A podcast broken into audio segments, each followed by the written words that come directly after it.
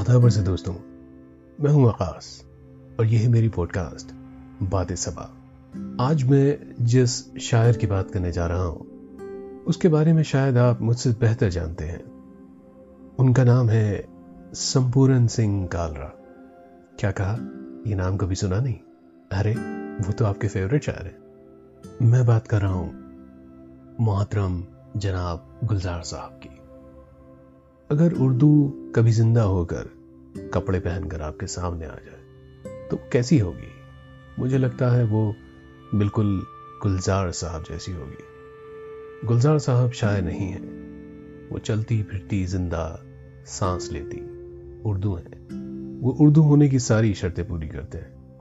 वही लबो लहजा वही आवाज़ में नरमी, वही अंदाज बयां में खूबसूरती, वही ठहराव, और वही शाइस्तगी, यानी जेंटलनेस। अभी अभी शेल्फ से किताब उठाई। वो किताब है जनाब गुलजार साहब की, रात पश्मीने की। तो इसमें से कुछ नज़में पढ़कर आपको सुनाता हूँ। नज्म का उनवान है बौछार। गुलजार साहब फरमाते हैं मलाइजा फरमाइएगा, कि मैं कुछ कुछ भूलता जाता हूँ अब तुझको। तेरा चेहरा भी धुंधलाने लगा है अब तखयल से। बदलने लग गया है अब वो सुबह शाम का मामूल, जिसमें तुझसे मिलने का भी एक मामूल शामिल था। तेरे खत आते रहते थे तो मुझको याद रहते थे, तेरी आवाज़ के सुर भी। तेरी आवाज़ को कागज़ पे रख के मैंने चाहा था कि पिन कर लूँ। वो जैसे तितलियों के पर लगा लेता है कोई अपनी एल्बम में। तेरा बे को दबाकर बात करना, वाव पर होठों का छल्ला गोल होकर घूम जाता था। बहुत दिन हो गए, देखा नहीं। न खत मिला कोई। बहुत दिन हो गए, सच्ची। तेरी आवाज़ की बौछार में भीगा नहीं हूँ। बे यानी बा वाव यानी फा, दोनों ही उर्दू के अल्फाबेट्स हैं और मामूल कहते हैं रूटीन को, जबकि तखयल का मतलब होता है इमेजिनेशन मेरे ख्याल से गुलजार साहब शायद दुनिया के ऐसे सबसे बड़े शायर होंगे, जिनके नाम पर लोग खुद अपनी नज़में और लाइनें एसोसिएट कर देते हैं। खुद उन्होंने कहा है कि व्हाट्सएप और फेसबुक पर जितनी नज़में उनके नाम से पोस्ट होती हैं, उनमें से शायद ही कोई उनकी होती है।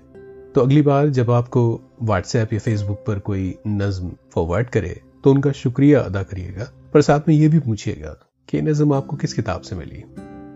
मैं जब भी कोई नज्म या गज़ल आपको पढ़कर सुनाता हूँ, मेरी पूरी कोशिश रहती है कि मैं शायर की किताब से ही पढ़कर आपको उनका कलाम सुनाऊं।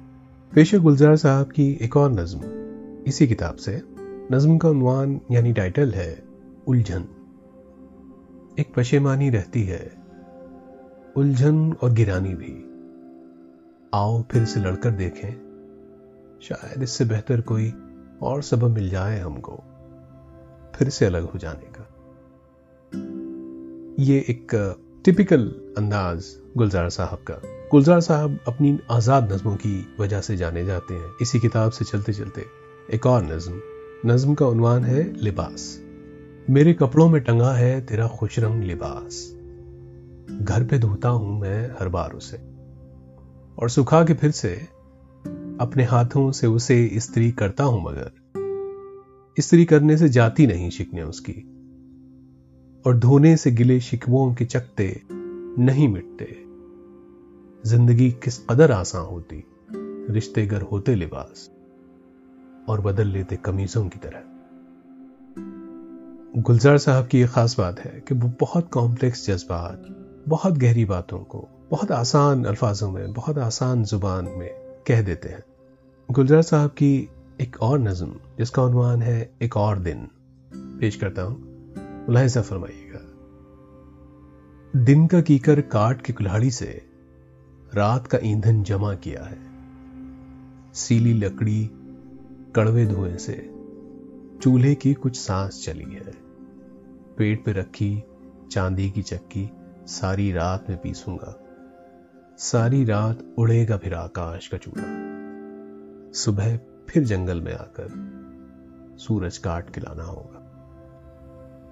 गुलजार साहब खुद जितने नरम लहजे में बात करते हैं, वही तो वो आपसे भी रखते हैं। इसी किताब में एक जगह फरमाते हैं, जरा आवाज़ का लहजा तो बदलो, जरा मद्दम करो इस आँच को सोना, कि जल जाते हैं कंगूरे नर्म रिश्तों के। जरा अल्फाज के नाखून दराश हो बहुत छुपते हैं जब नाराज़गी से बात करती हो। कितने नाजुक जज्बात, कितने खूबसूरत। शिकायत भी करते हैं तो कितने प्यारे अंदाज में। गुलजार साहब ने तमाम सब्जेक्ट्स पे शायरी की है, नज़में लिखी हैं। फुटपाथ पे सैर करने निकले तो फुटपाथ पे नज्म। रास्ते में कोई कुत्ता मिल गया तो उस कुत्ते के लिए एक नज्म। चाँद के लिए नज्म, सूरज के लिए नज्म। और गुलजार साहब की एक खास बात और है। मुझे लगता है वो एक बेहद साइंटिफिक तबीयत रखने वाले शायर है।